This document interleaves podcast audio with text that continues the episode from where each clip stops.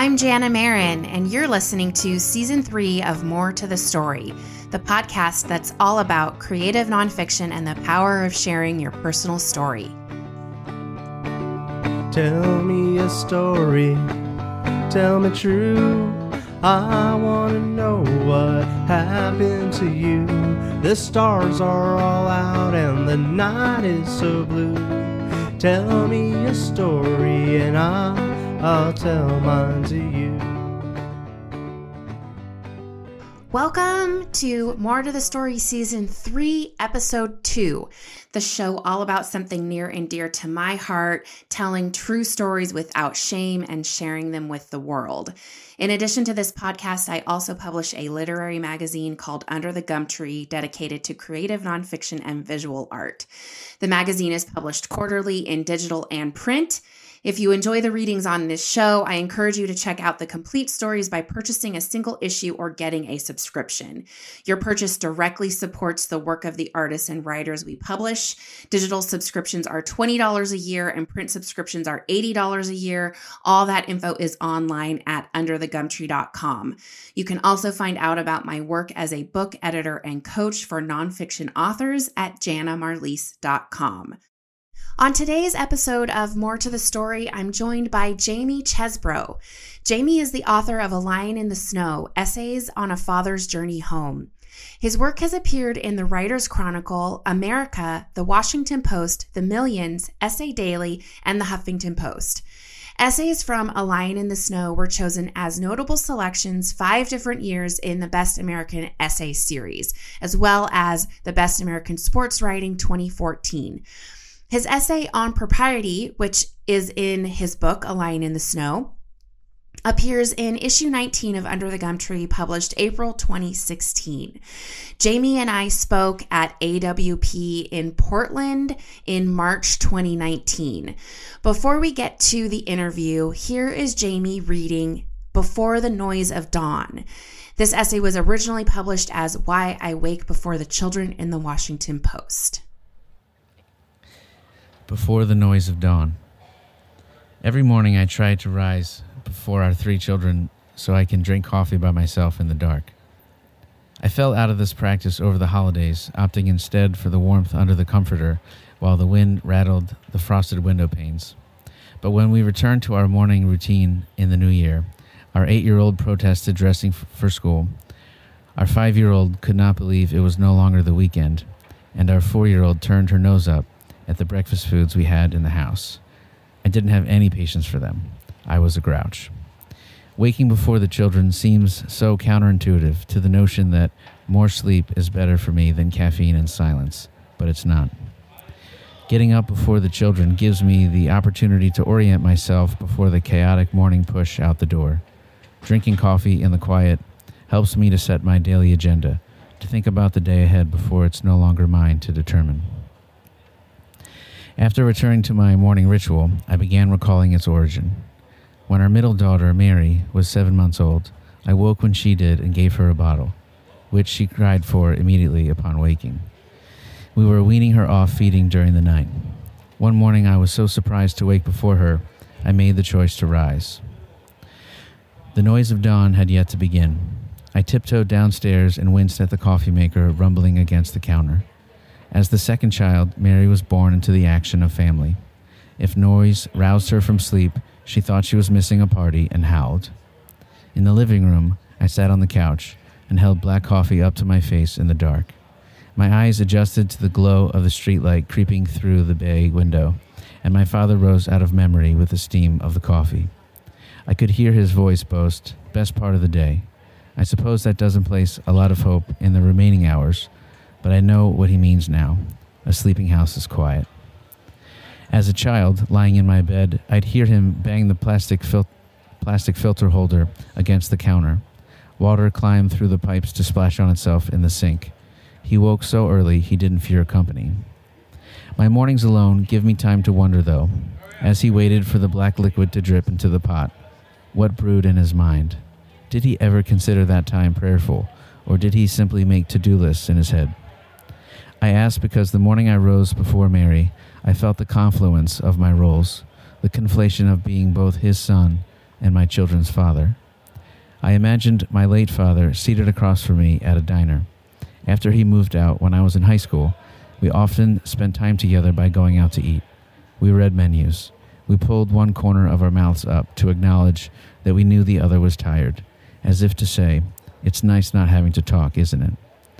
If I didn't get up before Mary, I wouldn't have been thinking about how much I have missed being my father's son, how much I have wanted to be in his presence once again and sense without having to explain it that he understands my exhaustion. I remember how Mary's cry ripped through the stillness that morning. She cried until she felt the bottle on her lips. She sucked with her eyes closed as we rocked in the chair.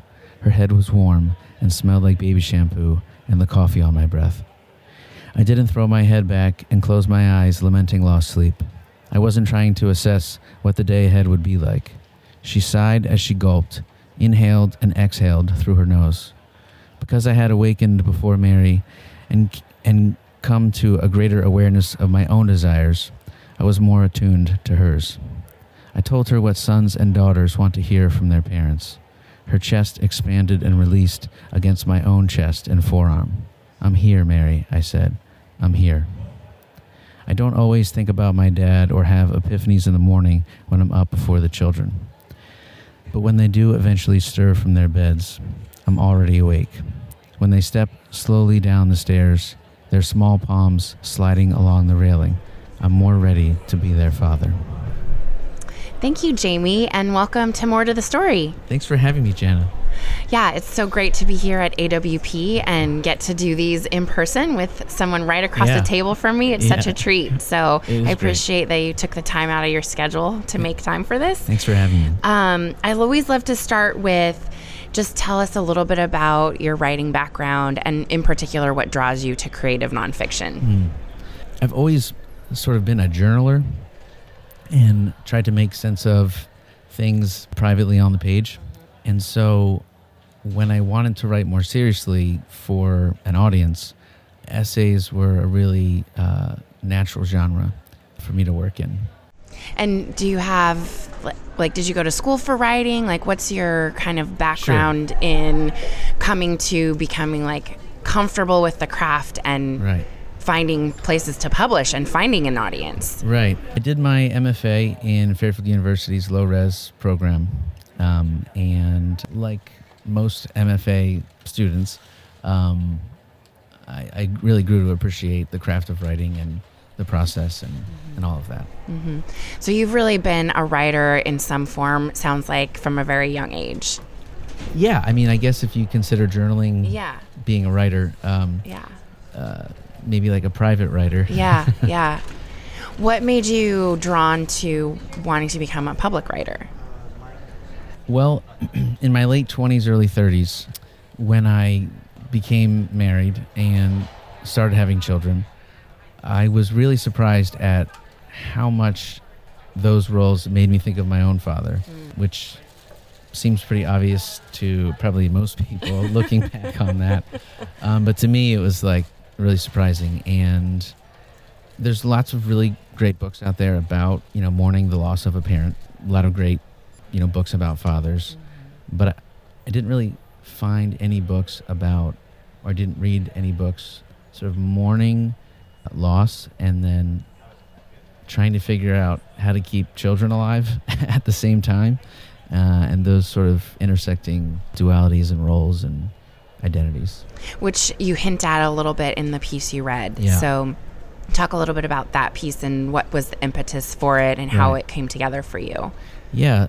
You know, I chose to read it um, because of its size. It works sure. for the for the pod. But I also chose to read it because it's a good representation of the book in in the confluence of the two roles and the and the conflation of feeling both like a, a son and, and a father often, sometimes, you know, in the same moments. and and that's largely what, what my first book's about, mm-hmm. um, the those intersecting roles. Mm-hmm. Did your father die before you had kids? Yes. My father died five years before my son was born. Okay. So what I'm getting from the piece you read, and it sounds like the book also really gets at you becoming a father is a way for you to learn and understand more about him, even once he's past. Yes, absolutely. And that happened for you with your firstborn, I'm assuming. Yes. Yeah. What was what was that moment like? That, or like maybe one of your first or earliest memories or experiences yeah. with this kind of like realization? I have to say, um, there's a piece in the book uh, called Trains, and from the standpoint of a singular concrete object just sort of carrying with it the weight of so many memories and evocative emotions and, and uh, recollections. Um, I had a lot of stuff stirring up just having a son, but when he became the age where he could enjoy playing with, you know, toy trains and, and all of that, and I, I found my dad's trains and, and brought them down, and my trains as, you know, being a son, and those toys just really potent, um, mostly plastic objects that really kicked up a lot of stuff for me. Yeah. And, uh, yeah, I would say, I would say that would be representative of like a good example of, of, of the, you know, abstract concepts we're talking about here. Yeah. I love that. And I love how it's like an, the, the object, the inanimate object takes on a life of its own, right? Because of what we attach to it. Right. It's so helpful to find those objects that you can ground your abstractions in, um, right. because they can be uh, more realized for the reader. Right. Give them more of a chance to enter. And right. So do you find that your experience now as a father has helped with the grieving and the loss of your own father a little bit? Mm, yes, for sure. It's definitely made me feel a lot closer to my dad. Mm-hmm. You know, this is throughout the book, but um, probably my greatest lament is that I just never knew him as a man. Mm. Um, and I never got to that point where we just really liked being with each other. Mm. We just liked each other. Yeah. We started to get there, and that's that's probably my biggest regret. Yeah. But now you have that opportunity with your own kids. Absolutely. What do you think about writing these stories and these memories also as a way for your kids to like learn and meet your dad, since they never will? Yes. Um, I would say that was never the first objective sure. in any of this, but it's undeniably, you know, something that is going to be passed down, and hopefully, you know, other generations will We'll read it after I'm gone, and, and that's wonderful. And I have thought about my kids uh, reading this probably when they're out of the house. um, so tell tell me a little bit about more about the book itself. Mm-hmm. Sure. Um, I believe it's a collection of essays. Is yes. that right? Yeah. Okay. Links. So yeah, link collection of essays. Talk about how the book itself came together for you, especially being a collection of essays, which sure. is different from trying to craft like a a manuscript full-length narrative arc. Right. Absolutely. There's two sections of the book. There's two parts of the book. And the first section really is looking back at my father and, and those memories, and uh, sort of seeking to understand him as much as one person can understand another.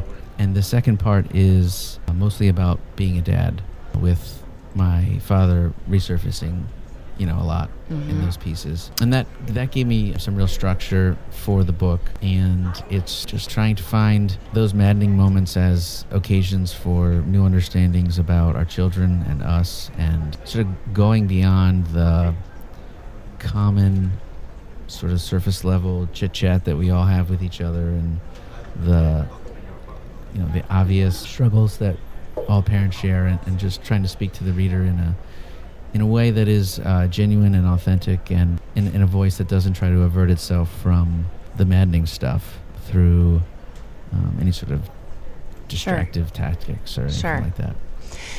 So I'm always curious about the process of compiling an essay collection, mm-hmm. because I'm, I'm working on a book right now too, which yeah. is a memoir, and it's very much more a traditional kind of like full-length narrative. So when you're thinking about an essay collection, is it, okay, I'm going to write an essay collection, and then you set out to write the essays that are going to all go together? Or do you write essays one at a time independently of each other, and then over time you look back at your work and you say, oh, I have enough to make a collection. Yeah. Um, my answer is yes. Oh, awesome. Both, yes. Um, um, you know, I think it's so uh, idi- idiosyncratic to each project. Yeah. Um, and there's a lot of great uh, essay collections I've read that are sort of um, organized uh, through, you know, themes um, and that sort of thing. For me, I organized it chronologically. Okay. Um, in essay collections or, you know, short story collections, a lot of times readers will just sort of poke around. And that's fine if, if people who pick up my book do that. But I intended for readers to, to read it um, from beginning to end. And there isn't, there is a narrative arc, I suppose, though um, any any editors or besides the one that published my book or agents who I had any interaction with would say that that, it, that it didn't have that, um, and that's what they wanted. But um, but it's there, right? Well, in the sense of a chronological ordering of the essays, uh-huh. I can see how the later ones would build on yes. the earlier ones, right. and yes. the earlier ones inform the later ones. Absolutely, and they talk back and forth to each other. Yeah. One thing that was really nice, actually, in putting the collection together was that I didn't have to reintroduce all the characters or the setting or the time. Um, I did to a certain extent because ages changed and, um, you know, the persona to uh, to a certain point changed per piece. Uh, but it was nice not to feel like I had to do that for the reader right. every time like you do when you're publishing something individually. Right. Yeah. So how long did it take you to put the collection together? Oh, man. Well, I will... Um, qualify what I'm about to say by saying that uh, with this being my first book, I really learned how to write while I was doing it. Mm. Um, the longer answer has to do with that, mm-hmm. but the shorter answer is nine years. Wow. Yeah. And so a great benefit of that was a lot of the earliest stuff that I had created when I was first starting, the more experienced self-editor could sort of inject himself in that and uh, sort of rescue some of the earlier sure, work. Sure, sure. When you when you started with the first piece nine mm-hmm. years ago, yeah. did you know someday this is going to be a book? I did. Okay. I did. Um, in the beginning, I was trying to convince myself that that was true, but it was always there. Yeah. yeah. So for other writers who might be listening, Mm-hmm. feeling like they're slogging away mm-hmm. and they're never going to get published or they're never going to yeah. have their book out there. Yeah. Nine years sounds like, I mean, it's almost a decade, right? If if um, the me now could talk to the me nine years ago, yeah. the nine years ago me would be like, are you kidding me? I'm out. Why? We can't do this. Yeah. Um, but I have to say, I look at writing as a vocation and it is a passion and it is something that I both love and hate to do. It's something I have to do. But I would say for whatever project someone is working on, it really has to become both the working on it and the working toward finding a home for it. It just has to be an obsession. Yeah. And, of course, rejection always hurts um, in varying degrees. But I always found a way to allow it to motivate me. Um, always... Um, like if someone turned something down, I would, depending on uh, how much I needed to, you know, give it some time and then, you know, try to honestly look at the piece as as, as objectively as someone who wrote it can. Mm-hmm. Um, I would just keep sending it out. It was definitely a blessing that um, there was a way to just kind of take the rejection and um, that that so many writers experience and, and just sort of turn it into motivation. Mm-hmm. Yeah, it was just sort of a, a relentless obsession to get this first one. And how much of that obsession is about, okay, even if this doesn't find a home or an audi- a larger audience, I'm still doing it because I need to do it. Yeah, absolutely. Yeah. Like there's a story that I need to tell, even if just one other person reads it. Yeah, and so many uh, well-intended, kind editors and agents that I had some interactions with, many interactions with, said something politely that, you know, mostly book buyers are women and men don't read books and this is a book for men and so good luck, you know. Wow. Um, but men do read books and yes. women buy books for men. Yes. And um, I would like to think that this book is meaningful for, you know, most readers, and that they can see a part of themselves in the pieces. But I, I hope men find it. I hope young men find it, um, because so many of us have such a hard time talking about our fathers and doing so in a in a really honest way. I think it's the perfect time for a book like this, Jamie. There is so much happening in the larger social conversation around toxic mas- masculinity and how do we raise young men, young boys to become strong, confident men who know how to treat women well, yes, and who are okay w- exploring their emotions, yes, and being whoever they are, regardless of whether it's like the traditional tough guy, absolutely, masculine image. However they most authentically want to present, yeah, themselves. Yeah. It's the perfect time for a book like this. Thanks, Janna. I agree. Yeah, and I mean, I say that completely honestly, and just knowing that I have friends who are currently in the place of exploring that and being more public with that topic, and it's, sure, so, so important. It is so important. It is so important. And when I was younger, uh, and by that I mean late twenties, early thirties, and I felt so much like a son, but I was this adult with a mortgage and um, a spouse and, and, and, a, and a child. I just thought that when people are older, they just sort of stop thinking of themselves uh, as somebody's son or daughter. But those relationships obviously are so archetypal, and they're just always there and, yeah, resurfacing. And you always still sort of feel like a kid.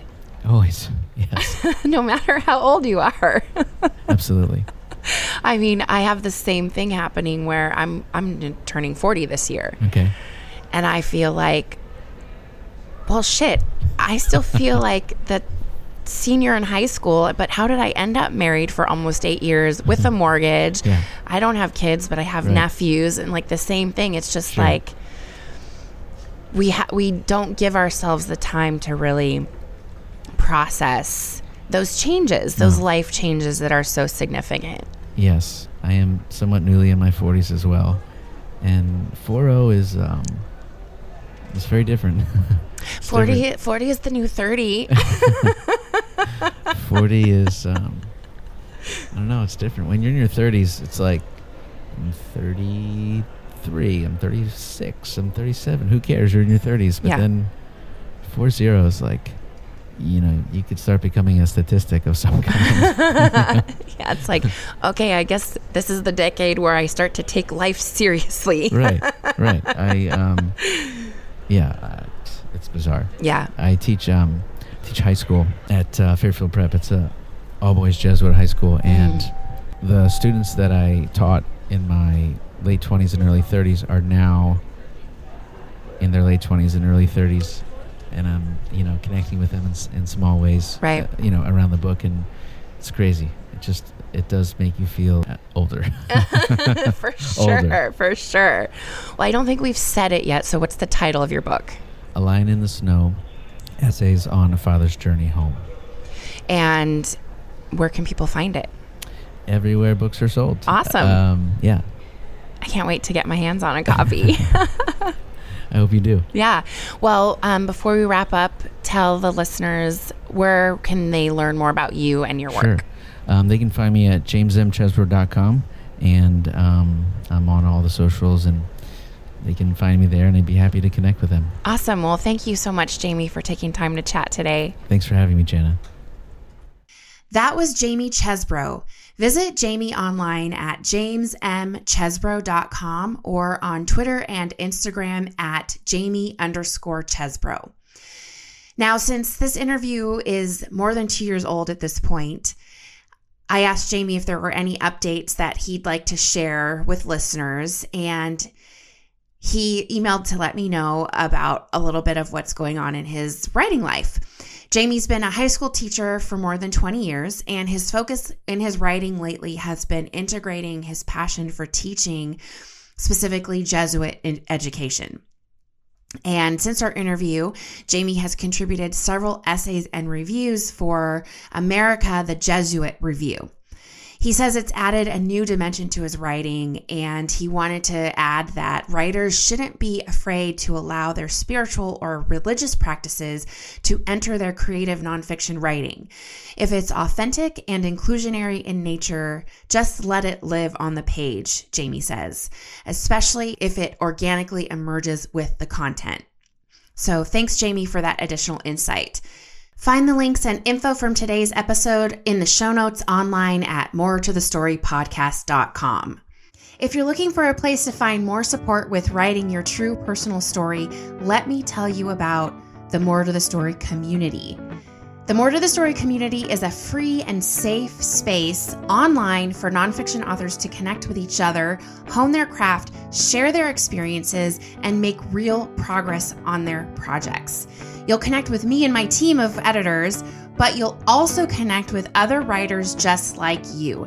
Visit jannamarlies.com slash community for more info and to request to join. I hope you'll join me. I would love nothing more than to support your writing journey of telling your story without shame. Next time on More to the Story, I talk with Katie Standeffer, author of the debut memoir Lightning Flowers, which came out in November twenty twenty. We talk all about her writing process and specifically integrating scientific research with her personal story, which is a signature of her writing style. To subscribe to this podcast, go to iTunes.com slash more to the story. While you're there, leave a review. I love feedback, I love hearing from you, and it helps other nonfiction writers just like you find the show. More to the Story is produced out of my home office in Sacramento, California. Special thanks to my husband, Jeremy Marin, who wrote and performed the theme song. You can visit us online at more to the story podcast dot com. Follow Under the Gum Tree on Instagram and Twitter at undergumtree. I'm Janna Marin, Just Janna on Twitter, Janna Marlies everywhere else. Thanks for listening, and I'll talk to you soon on the next episode of More to the Story. Tell me a story, tell me true. I want to know what happened to you. The stars are all out and the night is so blue. Tell me a story and I'll, I'll tell mine to you. Sitting on the balcony, drinking up our wine, talking about the way that we used to live our lives. The words in the books, man, they're nothing but lines. I look into your eyes and you look into mine. You say, tell me a story, tell me true. I want to know what happened to you. The stars are all out and the night is so blue. Tell me a story and I, I'll tell mine to you.